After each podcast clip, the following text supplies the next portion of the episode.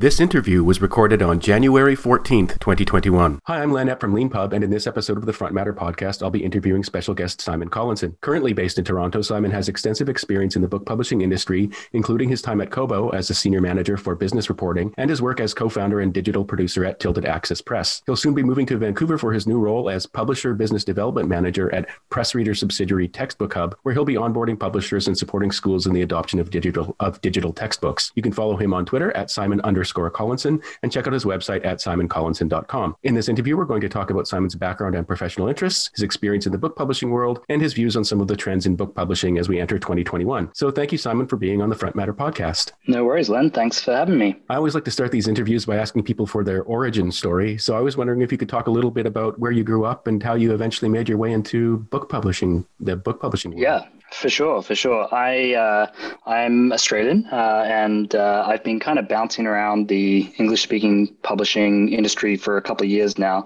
Um, started out as a as a print bookseller uh, back in back in Adelaide, Australia, and uh, sold books at a Dymocks Dymocks bookstore for five years, and did a, a bunch of interesting things there. Um, I edited a student magazine, and uh, but but then I did an internship in 2013 uh, at a company called Vook in New York, uh, which I don't know. Did you ever encounter Vook? Uh, yeah, it rings a bell. Yeah, so they were at that time a uh, they they had started out doing uh, video enhanced ebooks was was their idea, and then they pivoted to uh, basically services for other other brands. New York Times was one of their clients and kind of putting together ebooks for other companies. They pivoted a few times, ended up becoming the uh, the book distribution platform called Pronoun, uh, and then they got acquired a few years later. So yeah, they they pivoted a bunch of times, but there it was a really interesting place. And I, I came along in 2013 when the ebook market was just kind of exploding. And I thought, huh, this is interesting, ebooks. Um, so I came back to Australia and started making ebooks as a freelancer, and then moved over to the UK, uh, did a master's in publishing over there, and uh, worked for a company called Canelo, uh, which started out as an ebook ebook only publisher, and now they're doing really cool things with print on demand. Um, and then met my wife, who's Canadian, and and we moved to uh, moved to Toronto a couple of years later, where I started working at uh, at Rakuten Kobo, and just left Rakuten Kobo now after three years there, and, and started Textbook Hub. So, yeah, that's kind of the the one minute potted history. But uh, I guess uh, I should mention along the way, I, I started uh, a, radical non uh, sorry radical non-profit press called uh, Tilted Axis Press with my friend uh, Deborah Smith, and we've been publishing books in translation ever since. So that's kind of the the side project. Yeah, I'd like I'd like to talk to you about Tilted Axis Press uh, in just a bit. Um, but I, am looking just looking at your profile here on LinkedIn, and um, I see you also spent some time in the UK. Yeah, yeah. So I uh, I, I, did a, a, master's degree in, in publishing, which is uh, kind of one of these things now. I guess if you want to get into the, especially in the trade side of the industry, uh, but but really any side of publishing, you you have a lot of an advantage if you if you have one of these master's degrees. And so I did that, and uh, and then worked for for a couple of different publishers before I uh, landed this job at at Canelo. So yeah, three three years in the UK. Three years. Uh, and were you in London the whole time? Yeah, yeah. Um, different different places in London. You know, I mean, anyone who's lived in London uh, will know that as a student, you you end up moving, you know, once a year, if not if not more frequently, because uh, you know you have housemates and they move out, and uh, so yeah, I actually lived in I think three, maybe even four different places in those three years, but. Uh, I saw a lot of London. Yeah.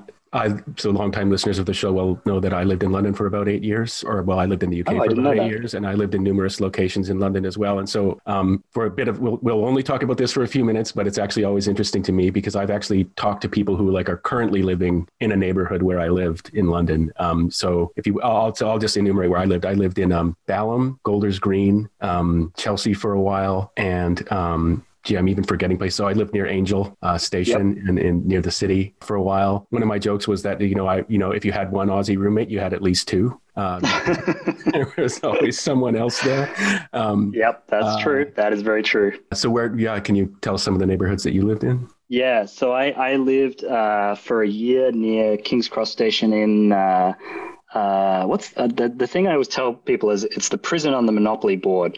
Uh, whatever the whatever the name of that street is. I've, I've temporarily forgotten. But anyway, in the uh, kind of the rough side of King's Cross, uh, right, yeah. not not the nice, not the nice Islington part that you lived in. The, uh, the part just a bit west that was a bit rough.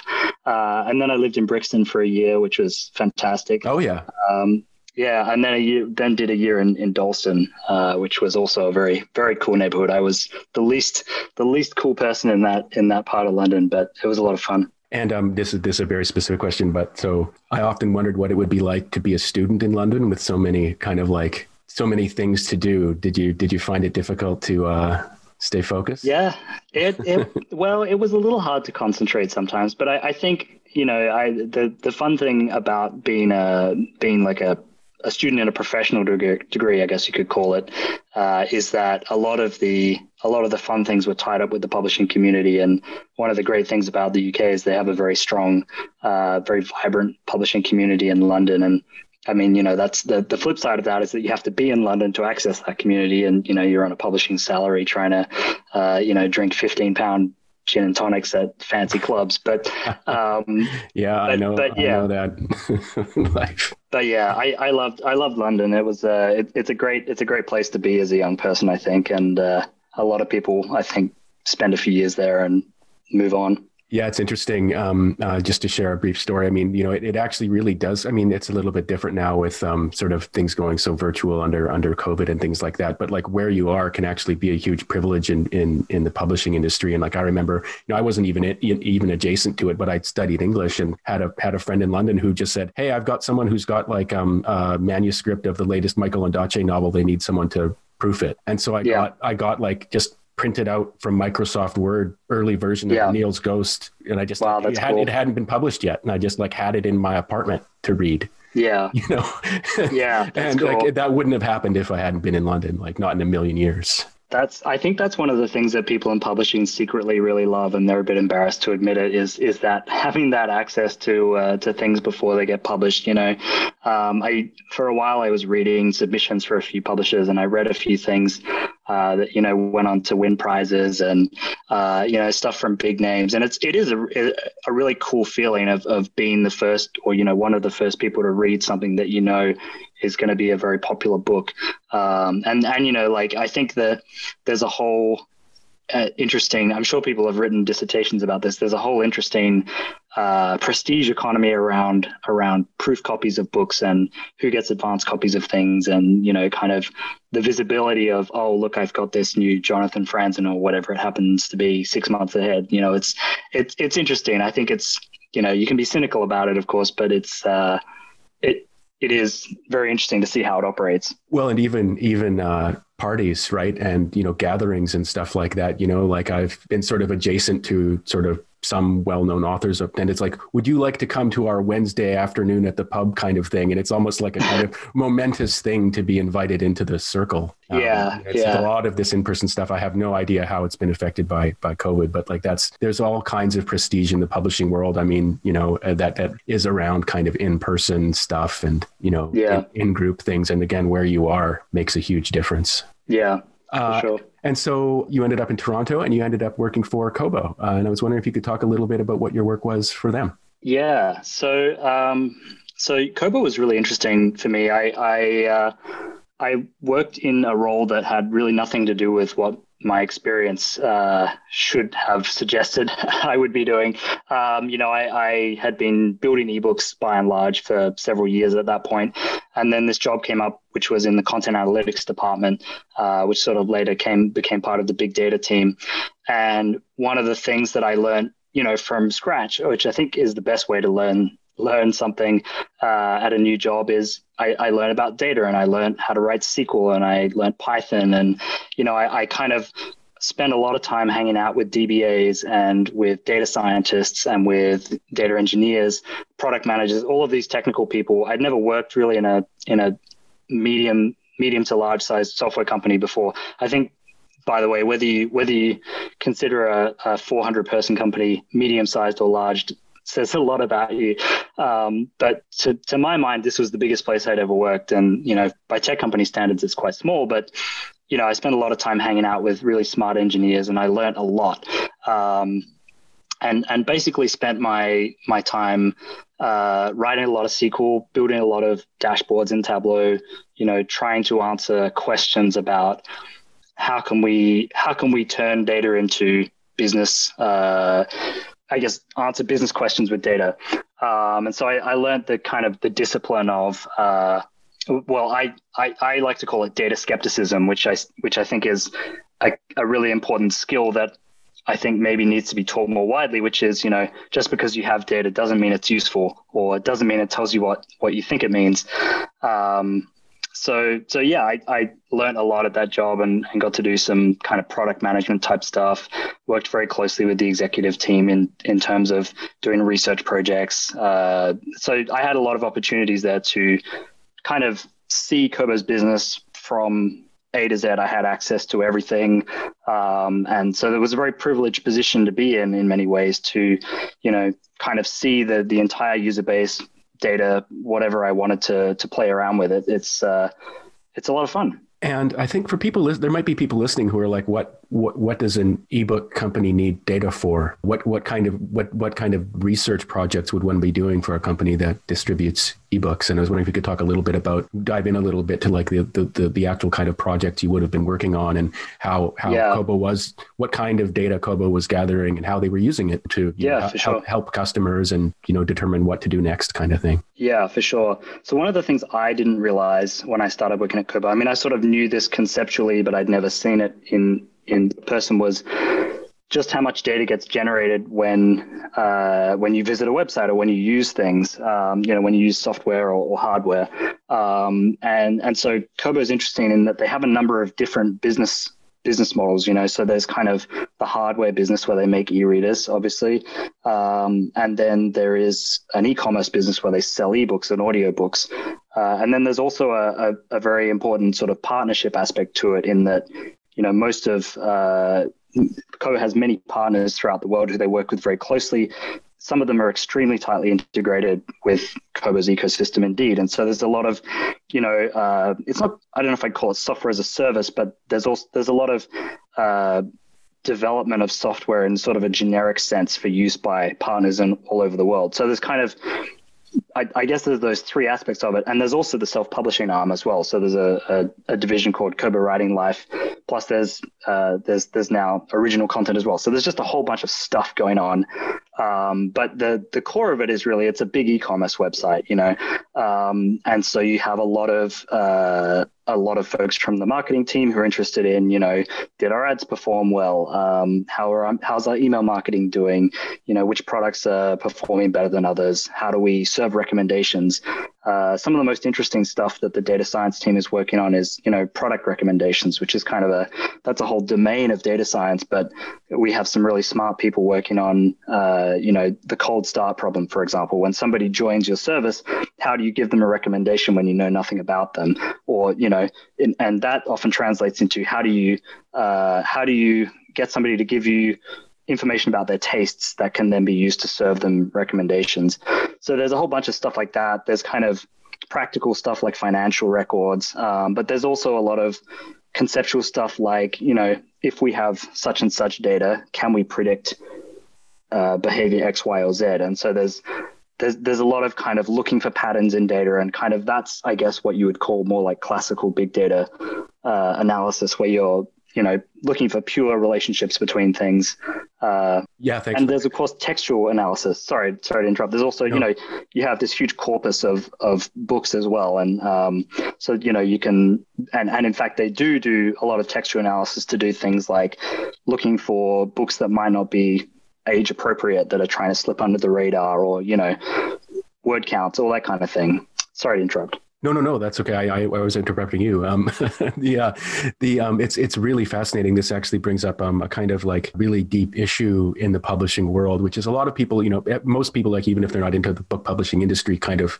theory and practice and stuff like that, are aware of the fact that Amazon is a huge dominant player in the se- in the discovery and in the selling of books. And so a lot of people yeah. think, huh, you know, the the publishers have really ceded a lot of autonomy to Amazon as a place where books are sold, right? So if you want to sell your books, you have to go through Amazon. And there's just all kinds of obvious sort of, you know, implications for the, the sort of things yeah. you've given up by doing that. But the data side of it is hugely important, right? Because what what happens when you sell your, your big publisher, you're selling, let's say, millions of books a year, but Amazon knows everything. They know who the customers are. They know where the customers are from. They know what other things the customers have bought. They know how frequently they buy things. They know what subjects they're buying. They know Amazon has all that information about yeah. essentially your your readers. But as the publishing company, you don't have it. So it's not just kind of control over like the sort of really big big ticket things like pricing and stuff like that, that or or distribution, which the Amazon can throttle if they want to, kind of thing. It's this yeah. this all the stuff you were just talking about, and you know, it's it's really it's a really obvious kind of like you know opportunity for a company that has all that information to actually you know bring on publishers as clients you know you know to yeah. kind of you know if they if they can pay for a service that they can then access some of that information and use it in various ways to decide you know oh vampires are over it's werewolves now you know like you know to yeah funny example yeah I, I i think I, and I think a lot of this comes from the fact that publishing is still grappling with the fact that we are moving from what is essentially a, what was essentially a B2B business, you know, selling to bookstores. And we're now in a world where we sort of have a, a mixture of B2B and B2C. And, you know, one solution to that is to lean on B2C. And, and that's why you hear people talking about email marketing so much. You know, uh, Sam Missingham, for example, is a, a friend and, and she, you, you'll often hear talking about the importance of having a good email list. That's kind of like the start, but you know beyond that, you you want to try and uh, have as close a relationship with your pub, sorry, with your customers as possible as as a publisher, and and so you see a lot of smaller presses now offer subscriptions, and actually that's something that we do at Tilted Axis, and have found that it's been really really good for brand loyalty and and you know for kind of people feeling that close connection with us and what we're publishing. So I think you want to be as close to your your end customers as possible. But at the same time, you know, most of your money is coming from bookstores, um, and so you you can't neglect them either. So it's become a much more complicated business. And you know, I, I when I was younger, I used to be very critical of publishers, and and I used to think, yeah, well, you know, why did you cede this business to Amazon, and, and why do you do such and such? And as I've got older and more experienced, I've realized that you know, there's only so many things you can you can do in a day. And and uh, you know I, people make decisions about where to focus their efforts. I don't always agree with the way publishing has has focused on things. And i think tech literacy is a real problem uh, still but but you know you can sort of see why somebody comes and offers you this solution to a difficult problem on a silver platter and you're like oh yes i'll have one of those. Thank you very much. Um, yeah so this is just a total like what's your what's your opinion kind of question, but why do you think that tech literacy is and has been such a particular problem for the book publishing world? Yeah, I I think there is this is such an interesting question and this is one that I talk about with my students a lot. Um, in, until fairly recently, I was I was teaching with uh, my friend Monique Mongeon uh, a course at, at Ryerson University on on book publishing, or sorry, specifically making ebooks. And one of the things that we always had to address was students would come in feeling very anxious and feeling, oh, you know, I'm not technical. I don't have any of these skills. This is going to be so hard for me. And so the first three, four weeks of the course are really just designed to show the students, look, you can write HTML. Anyone can write HTML. And now you can write some CSS. And now you can write a little bit of XML. And look, you've got an EPUB. Um, a lot of it is like dispelling this this fear. And i think a lot of it comes from from school when people are told like oh well you're good at english therefore you can't be good at mathematics or, or whatever. I think i think people tend to divide themselves into these into these two camps. And you can even go back to like cp snow talking about the two cultures of the, the technical cultures the scientific culture and the literary culture. So i think it's like a very deep division in in especially in western societies is this idea that you can be good at uh, you know, the technical things, or you may be good at the literary things, but but not both. And I, I just think that's categorically untrue. I, I don't agree with that at all. Yeah, I could talk about that forever. I call it I call it the myth of incompatible talents. Um, yeah, which oh, I is, like that. Which is yeah, that that I mean, it's I've had this experience in my life, right? I wrote a doctorate in English literature and then became an investment banker doing you know high level financial modeling and stuff like that, right? Which was essentially yeah. kind of functional programming. And yeah, you the the sort of like there's the and it, it's sort of really it actually is kind of sad to see people when they're caught up in in this myth, right? Where they think that because I'm good at this, I'm going to be bad at that, and they so they don't yeah. even try or they even self sabotage to kind of reinforce this preconception that they go in with but I once actually, it's, I once had the experience of having a good friend who had kind of the opposite, even more tragic problem was thinking that because he was bad at one thing, he was good at the incompatible thing. Right. Um, which is, which is something that you, that you get. So there are people who will like, and you get that. Yeah, unfortunately you do get this particularly well there. I mean, I won't specify any particular kind of subculture, but like people who boast about being bad at math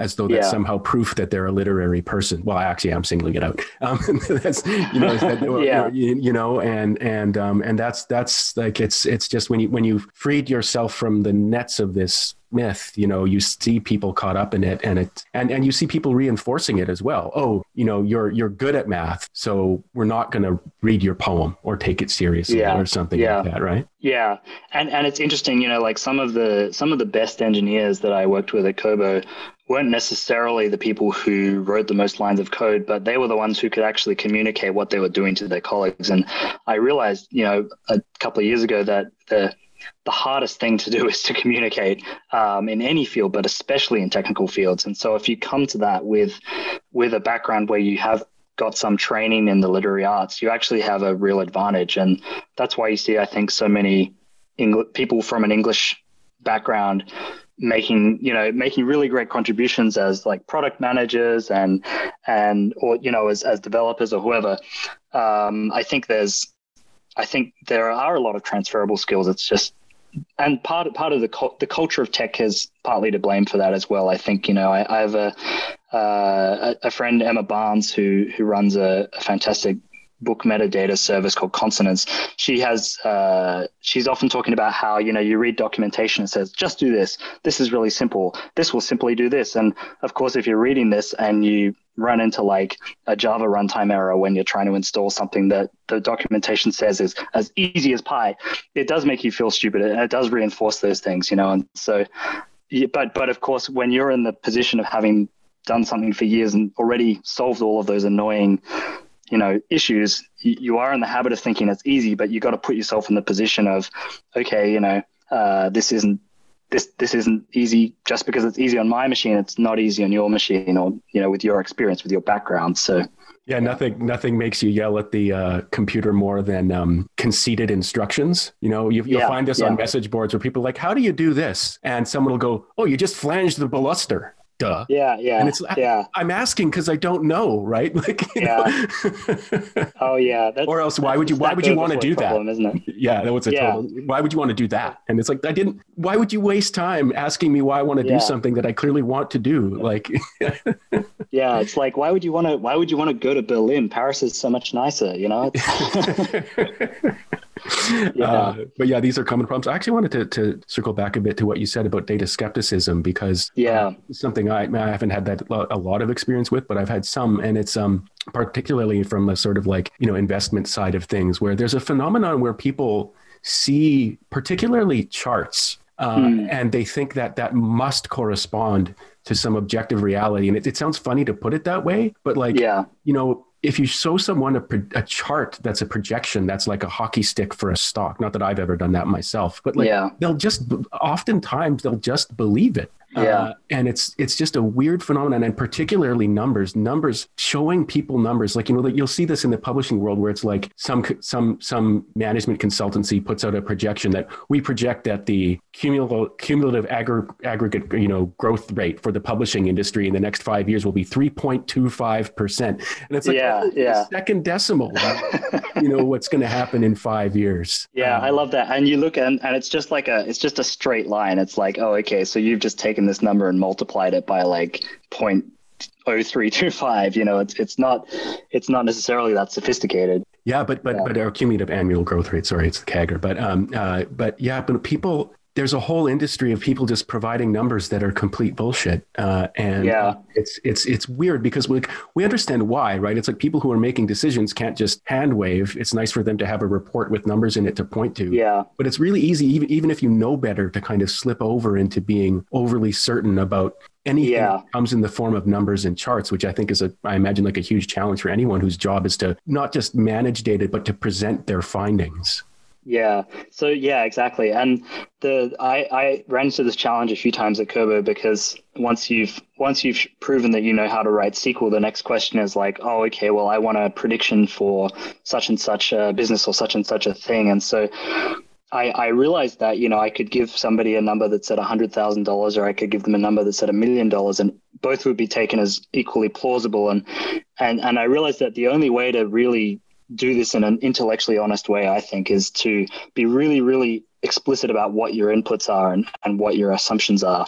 And I started I started basically giving, you know, and then you, you end up in a case where you give people a low case and a high case and a medium case. But even that implies a degree of certainty that that isn't really there. But I realized that the best way to present an uncertain uh, you know, an uncertain uh, calculation is to show how many confounding variables there are. And so, you know, I, I would usually highlight those things in yellow in a you know an Excel spreadsheet. And so you've got like it's like, oh wow, there's 15 different inputs, and each one of them can change the output by you know three times. And i'm like yes that's that's exactly what i'm trying to tell you is that you know you can you can make some reasonable assumptions but ultimately uh, ultimately you have to take a guess a lot of the time. And that's that's hard in business. People want to have definite answers but sometimes you just gotta you just gotta make a guess. Yeah hope you, that you're right. Yeah you get the weird second guessing that happens too if you i mean i've had that that sort of same experience where like you try to be intellectual i mean of course you're always trying to be intellectually honest about things right? But you know if you show people how much uncertainty there is behind the prediction they've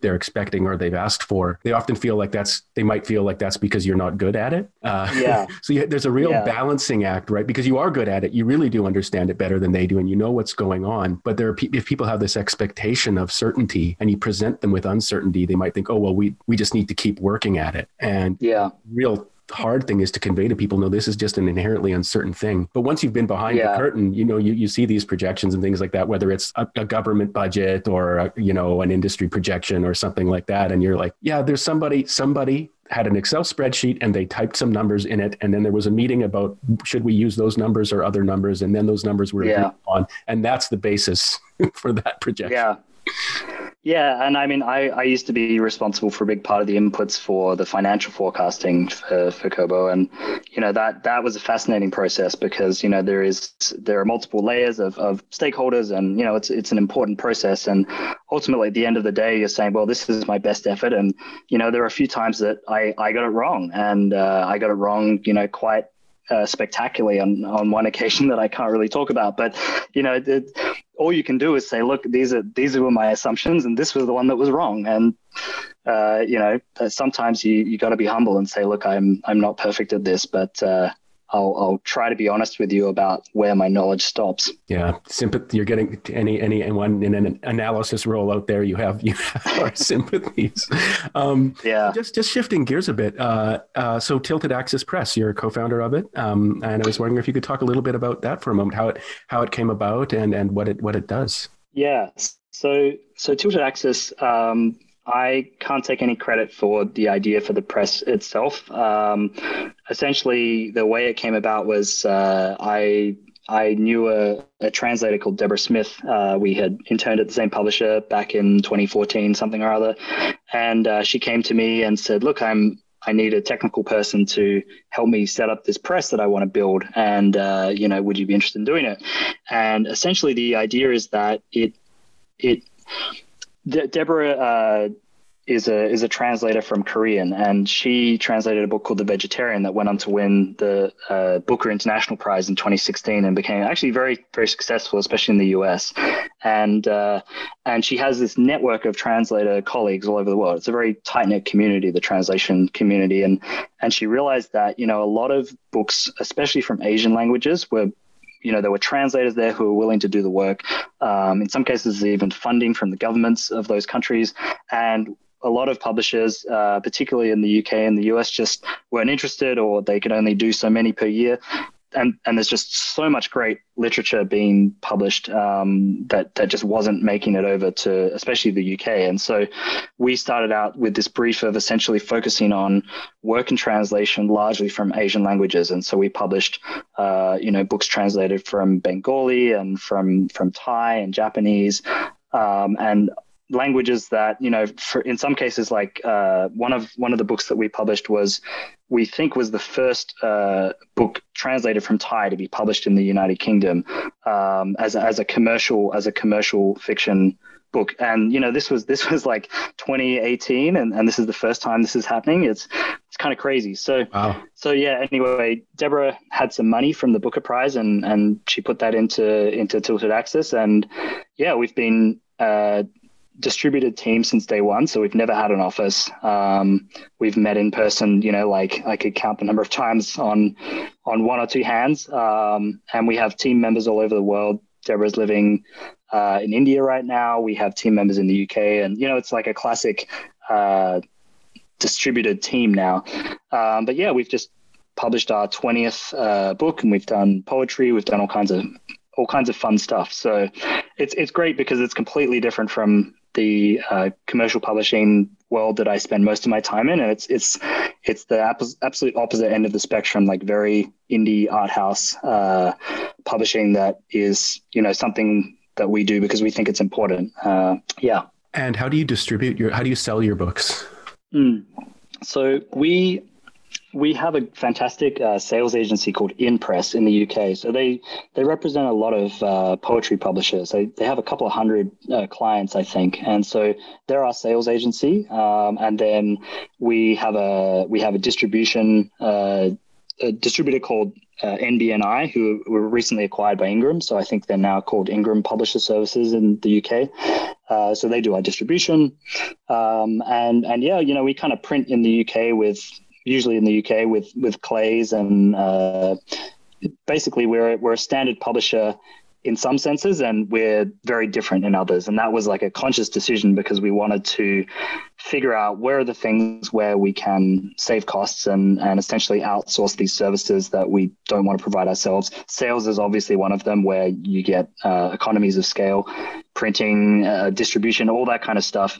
Um, but we do obviously our own editorial work in house. I make all the ebooks and run the website and all that kind of stuff. So, yeah, it, it's it's a traditional publisher from the sales and distribution point onwards, but everything else is a bit different up to that point. Uh, this is, I think, probably a good opportunity to segue into the part of the podcast where we talk about how the pandemic has affected the the guest and uh, their work. Um, and so let's why don't we start by uh, hearing about how the pandemic has affected your your indie press. Yeah, so uh, I mean, to be honest, nothing has really changed for Tilted Axis. Uh, we, although one of my colleagues is currently ill with the coronavirus in the UK, I think she's on the road to recovery. But um, yeah, I, I, shouldn't say nothing has happened. It's it's obviously affected us personally. Uh, from a from a business standpoint, really though, nothing nothing much has changed. We've had a little bit of trouble getting getting print runs uh, fulfilled recently. We had a few ship dates a few dates slip. But uh, by and large, we were already a distributed team. So it, it hasn't really changed that much. Um, and, you know, I guess the other thing is that the timelines are so long that uh, it, it doesn't it doesn't really like we're only starting to feel the effects of coronavirus on our commissioning now, I guess, um, and and for our 2021 list. But yeah, I, I, think sales this year have been good. We were lucky. One of our books won the National Book Award for translated fiction in the US recently. It's called Tokyo Ueno Station.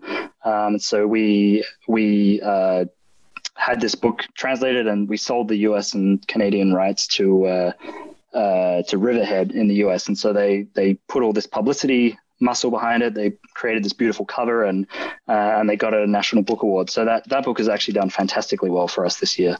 Um, so yeah, we you know we uh, fortunately have been very much unscathed by the pandemic. We've been very, very fortunate. Uh, best wishes to your colleague for a speedy recovery. Um, uh, and I was wondering too, um, what what life has just been like in, in Toronto under the pandemic. I mean, I know it like it. Well, speaking of timelines, it's now been a really long time. When I started asking this question, it was only like a month in, to, uh, but now it's been quite a bit longer than that. Um, and Toronto, yeah. Toronto, like well, Ontario just went into a new lockdown phase. So I was wondering if you could just give us a general impression of what life's been like for you in Toronto since since things started in basically March. Yeah, so as of I think tomorrow, it's been like ten months of lockdown for for I mean, Toronto. Although we did have a period in the summer when it was uh, was less severe and we could meet people outside. Excuse me. Um, but I mean, again, like I, I've been very fortunate. I've been able to work remotely uh, the whole time for Kobo, and then for my for my new job since uh, since mid December. Uh, my wife is also working remotely, so we're kind of on opposite sides of the kitchen table. And um, you know, sometimes people are like, "I can see your hands, but somebody's typing. Like, what's going on?" It's like, well, my wife is sixty centimeters away, so that's probably what you can hear. Um, but yeah, it, it's we we have been very fortunate in that we can work remotely, and you know, I've I've picked up uh, baking sourdough this year and and started running, and that's about all that's changed in the last year. Baking oh sourdough right. Yeah. Yeah oh sorry I'm I'm a bit late to the game but I just got I'm just showing you this this classic Italian baking book Oh wow, yeah, yeah, that looks nice. Fantastic. It's called the Italian Baker. I recommend it to anyone who's uh, who's interested. Um, but yeah, and I just just one just before we move on to talking about your new job um, was I'm curious about masks. Where I live in Victoria on Vancouver Island, people didn't actually start wearing masks outside until quite recently um, and even now it's like it's not it's not a requirement and it's maybe like one quarter of people will do that. Uh, what was it like in, in toronto generally around masks? Yeah, well, it, it's funny because uh, uh, I have a good friend in Hong Kong who was trying to tell us back in February, you know, she, she or January, she was like, you know, this is this is real, this is going to affect you, and we didn't really believe her, but uh, but but I think Toronto has been pretty good about wearing masks uh, since the beginning. I think, I mean, it, it took a little while for people to get used to it, but I think we're probably doing pretty well. Um, you know, you still do see a few people who are, aren't wearing masks when they should, but I'd say 95% of people are, uh, doing a pretty good job of wearing masks indoors and outdoors now. I, I, see increasingly people wearing masks outdoors, and I think, you know, it, it can't hurt. So, uh, yeah, I, I, but yeah, it, it's very hard to to know quite. Uh, I, I, guess when when social change happens like that, it's it's really interesting because my my family's back in Australia, and uh, and the the contrast could not be starker. Um, I don't know if that's the right way of saying that, but the, the contrast could not be more telling. You know, um, in Australia, like my sister was at an in-person wedding last week, for example, and like life is completely back to normal in for most most people. So uh, it, it, does kind of like they're at the beach right now. Um, so it does kind of kind of make me wish that Canada had done a a, a, better job of locking down more aggressively. But I also think you know we share a border with uh, uh, with our with our dear friends down down south who probably would have been acting as a viral pump for us uh, no matter what we did. So I don't know. I'm, I'm not a I'm not I'm not an epidemiologist, you know, so I, I shouldn't really uh, have opinions about that sort of thing. Yeah, no, no. I think it's. I mean, we've all been thinking about it for a long time, right? And it's you know, you've got to, regardless of one's expertise, you have to some come to some conclusion about how you think you should behave and other people should behave. And you know, my position has been, yeah, that like you know, I started, I started being concerned about it. I think, and you know, when you're in kind of like the tech world, you people were a little bit more aware of it, I think, than than in other worlds in advance. And um, but my approach to it is that yeah, I'll, I'll, like I'll, I'll wear, I'll start wearing one outside when it tips over to the point where people are like other people are concerned about it. But personally, yeah, specifically here on Vancouver Island and in, in the city of Victoria, I just didn't think it was worth it. But like the moment the moment it tips over to like, hey, buddy, like put on a mask, like no problem at all. Yeah, like it doesn't. Yeah, doesn't hurt at all. Uh, but uh, any everyone's got to kind. You know, I'm no epidemiologist either, but every, everybody's got to come to their own their own conclusion. yeah. Anyway.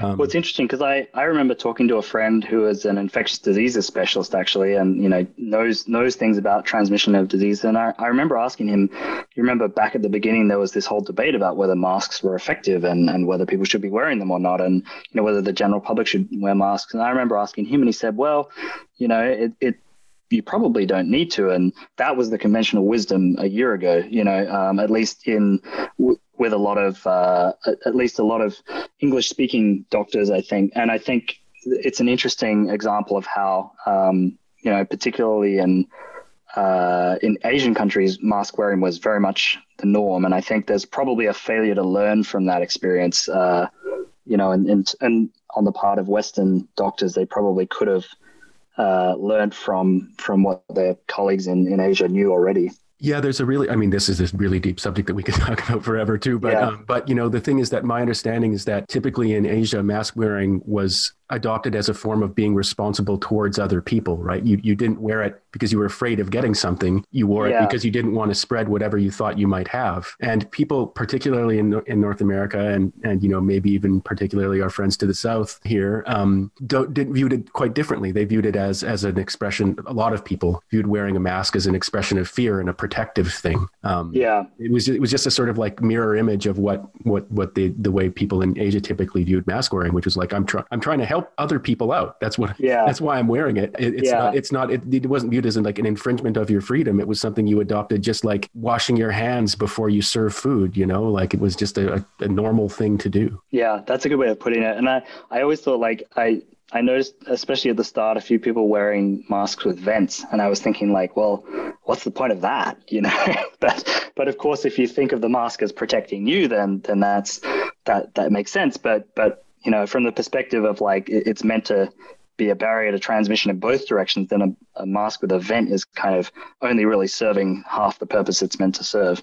Yeah, I, I, actually had one of those initially. Not, not. I wasn't like an, someone gave it to me. I wasn't an expert, and it was, it was, it was. Well, people were, people were learning, right? And it was, um, it was a yeah, construction yeah. mask. So the idea was right. that like it was designed for the purpose of protecting you from a damage, yeah, of course, damaging yeah. stuff in the environment around you. But you know, people were. Yeah. I think a lot. I think most people who wore those, like me, thought didn't realize that like actually, you know, this wasn't this wasn't helping other people at all. Um, but you, yeah.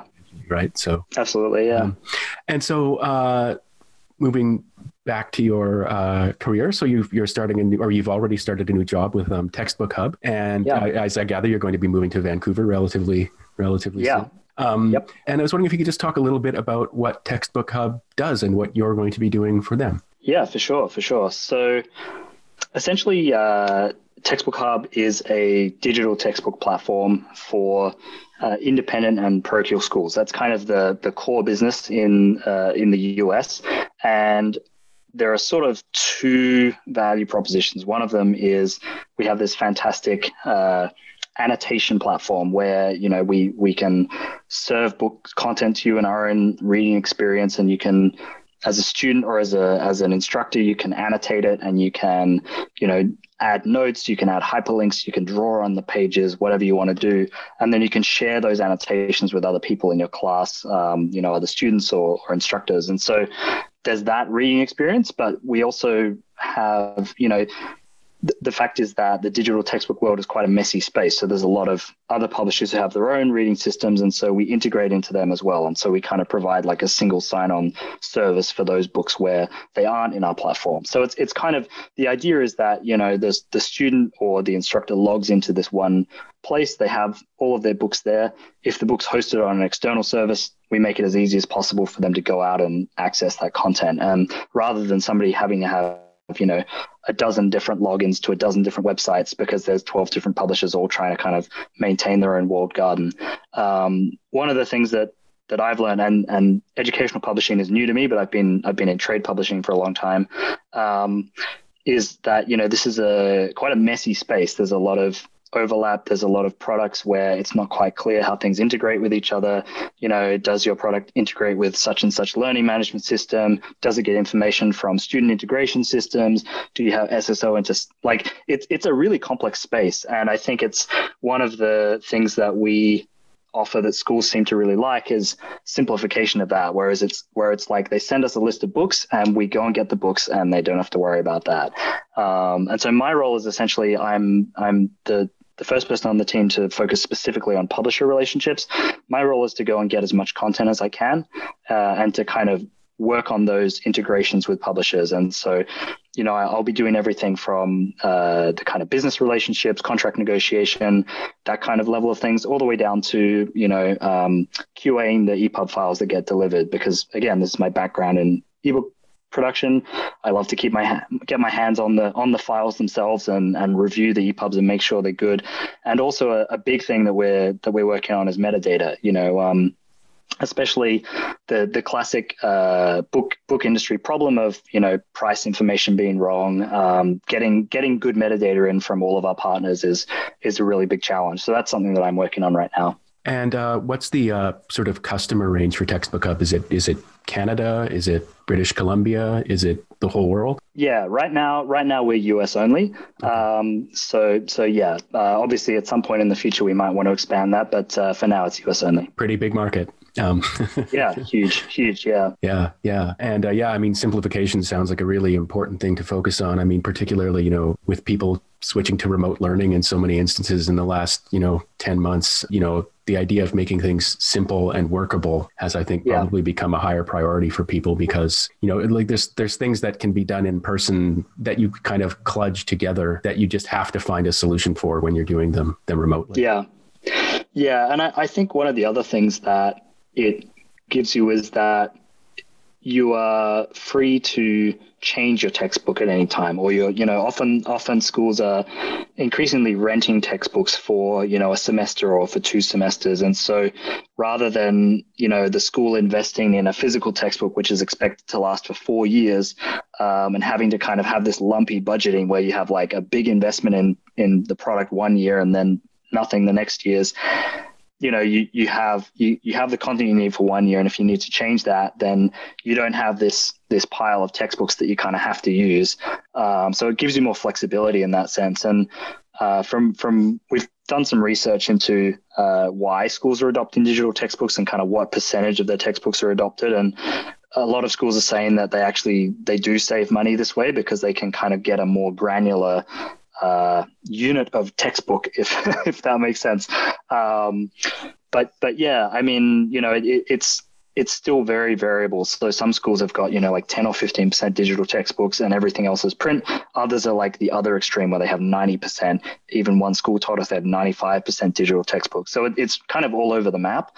Um, but a lot of it is, you know, it, it gives them more more flexibility and, and save some money. Yeah, it's really a really interesting topic. The idea of being able to update the textbooks that the students are using. Um, you know, I'm, this is definitely not an area of my expertise, but I've had some experience with it from the student side of things. And you know, with print, often an experience you'll have in a classroom, particularly in universities, I guess, is people have different versions. So you, when you try and this sounds like a really technical thing, but it's actually a very sort of significant real world problem where you say, you know, go to page 231 yeah. and people are on different looking at different things because they're in different versions. And the idea one of the one of the great things and in my view about sort of digital books is that since things can be updated for everyone particularly if they've sort of subscribed to a service or something like that's the portal through which yeah. they're viewing something you can just be sure everyone's on the same page. And that's actually like it's really important. It's as important as synchronizing your watches if you know what i mean. Yeah yeah and and you know but it's funny though i i still think that uh, this is one of these things where i i feel like uh, we haven't done enough a good enough job as a publishing industry in terms of actually adopting some of the standards that are available to us. So this is, I mean,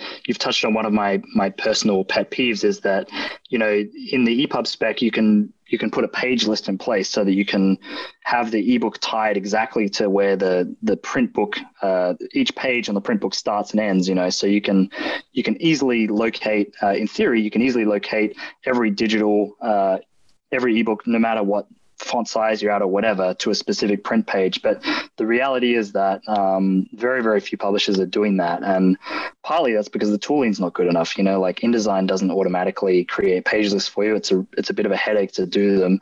Um, and and I guess people aren't making enough noise asking for them. So at least in the trade world, most books, most ebooks, even the ones published today, still don't have page lists in them, which I think is a real shame because uh, it's a very have you know page numbers are a really critical navigational tool that that I think uh, we we haven't moved past the need for. Uh, if, if, that makes sense. It, it does. It does. I mean, you reminded me that you know it's it's this also a big problem for academic research, right? Where you're doing citations, right? Because it's, yeah. it's just a big problem. Like what what version? If you're citing an ebook, it's like maybe it's changed a hundred times since you cited yeah. it. You know, do you have to have a specific file stored somewhere and point to that? Well, how often is that really going to happen? I mean, these are these are really big big big problems and you know i don't know how soon any of them are going to go away um, yeah just moving on maybe to the last part of the interview, interview where you talk a little bit about your views generally about about the publishing industry. Um, one thing you've worked on in the past is getting interns paid. Yeah, this is a this is an issue, and it's an issue in journalism, and it's an issue in in, in publishing as well, where there's often a convention that you know an intern might be. I mean, in journalism, that they're often paid nothing, or or in in various industries they might be sort of poorly paid, and what that means is that basically